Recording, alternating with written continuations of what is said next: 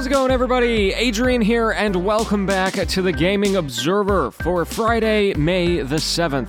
I hope you are doing extraordinarily well. Almost there to the weekend. Let's finish off your week with some video game news. First of all, we should talk about Nintendo because they just had their fiscal year financials, and it was actually their most profitable financial year ever for the 12 months ending March 31st. So they did extremely well. Operating profit hit an all time high of $5.9 billion, which is up 82% year over year, and the previous high was 4.6 billion. Now, most of that profit comes from the increased attention to gaming as a result of COVID, and obviously Nintendo is the most family friendly version of gaming that I guess we have right now. So they definitely reaped the benefits of that. Now, the Nintendo Switch has now sold over 84 million units, which means it has passed the PlayStation Portable, Game Boy Advanced, and Xbox 360 in lifetime sales. It is now the eighth best selling console of all time, and they expect that they're going to surpass the sales of the Nintendo Wii, which is 101 million units, by the end of the next fiscal year. That'll bump it up two more slots. Now, in terms of the video games themselves, we also have some interesting stats here. Animal Crossing New Horizons is now the Switch's second best selling title at 32.6 million units sold. And that's just behind Mario Kart 8 at 35 million. But those two games are probably going to have a bit of a race because Mario Kart is still a monster seller for them. It sold like 10 million units in the last year or something like that. It's kind of like their version of GTA 5, like it just keeps selling. We can also look at the recent release of Super Mario 3D World plus Bowser's Fury. It sold 5.5 million units so far. And interestingly, that means that it has basically already matched the lifetime sales of its original release on the Wii U. And I guess the last thing I'll mention here is that if you look at the top 10 best selling games in this period for them, only two of them were new Super Mario 3D World and Super Mario 3D All Stars.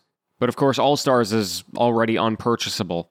Everything else in the top 10 are back catalog games. It's pretty interesting.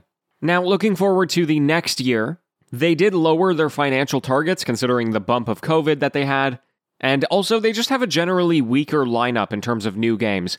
So far, they've announced Mario Golf Super Rush and The Legend of Zelda Skyward Sword HD, as well as Miitopia. But none of those are like uh, Animal Crossing, right? So, anyway, there's Nintendo, doing extremely well.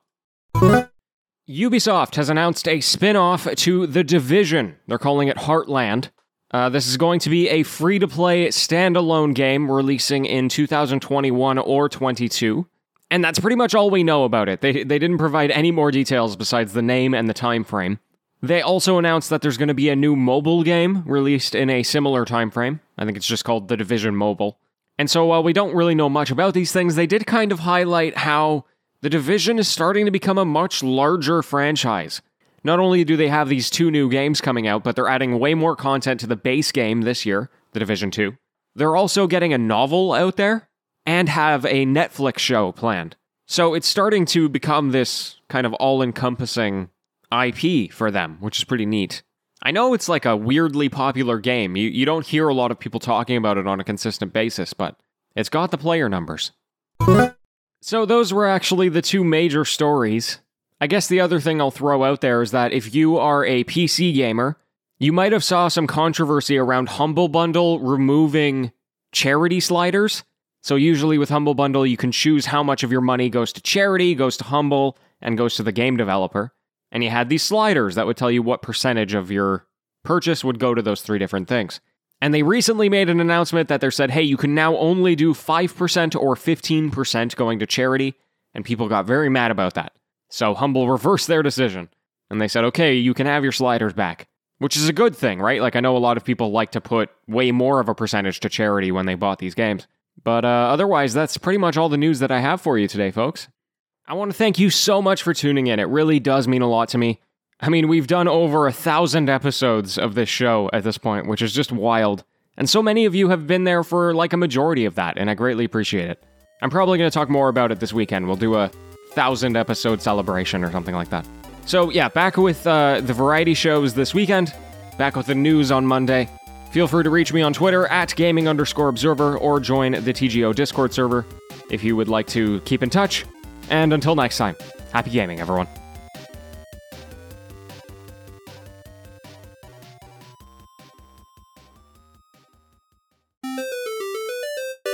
It's the TGO After Show. Hello and welcome. It was a pretty slow news day today. Actually, it's been pretty slow for like a couple of weeks. I imagine it's going to pick up around E3 time. But hey, that's okay. It lets us look at some interesting industry events. And something I would like to do a little bit more often is just find some of the games that don't get a ton of coverage. I need to see if I can follow an outlet that covers smaller titles and give it a bit of a spotlight. I also am considering playing around with the format of TGO a little bit. Now that school is done, I feel like I want to freshen things up a little bit. So I'm I'm looking into commissioning some new audio. You know, I've only ever used royalty-free music for the show and it's worked totally fine, but I think throwing in some custom-made music would be pretty cool. If you happen to be listening and you're a composer or a audio engineer or I don't know, somebody who makes music, I guess, feel free to let me know if you want to make something for me. I'll commission you. And then it's just like, you know, I've been doing the same thing for a thousand episodes. Play the intro music, same intro, couple of stories, interspersed by a sound effect. Like, I know it's just a new show, and obviously I'm doing something right, but I feel like there might be something I can do to spice it up a little bit. Some new segments. Maybe if any of these stories ever have like audio in them, you know, an interview or something like that, I could clip that and put it onto the show. I don't know, maybe I should go uh, listen to some other daily shows, even if they're not video game related, and see what they do. See if I can get some inspiration. Anyway, Nintendo, though, right? Like, they just did so well this year. And it makes sense, right? Like, when it comes to COVID, I think if there's any company that's going to benefit from people staying at home, it's Nintendo. Even though the Switch is designed to be portable, they have always been like the, you know, have the family sit around the TV and play something. The Wii U was very much designed for that. The Wii was very much designed for that. And I, I, I do know of a, like a ton of people who have bought the Switch and I guess specifically Animal Crossing because of COVID. So I'm super happy about that, and I hope that that tells them like, hey, the things that we did in this year, we did it right, and let's keep doing those things because they've definitely been on a roll. There's there's certain times where I get very happy when a company does well because it means that they're probably going to keep doing more of it. Like when I think about Capcom and how they were kind of floundering for a while. I mean, I'm sure you know what I'm talking about. There was like a period there where they just weren't releasing a lot of great games. And then they released stuff like, you know, Resident Evil 7, Monster Hunter World, more recently the Resident Evil remakes. And it showed them, like, oh, you know, when we release a good video game, people are going to love it and it will sell well.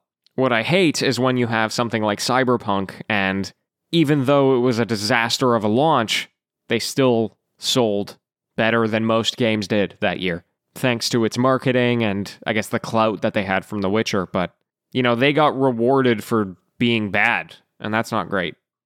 So, anyway, folks, that's pretty much all I have to say today. Thank you so much for tuning in. It's greatly appreciated. I'll be back tomorrow with the variety show, and until then, farewell.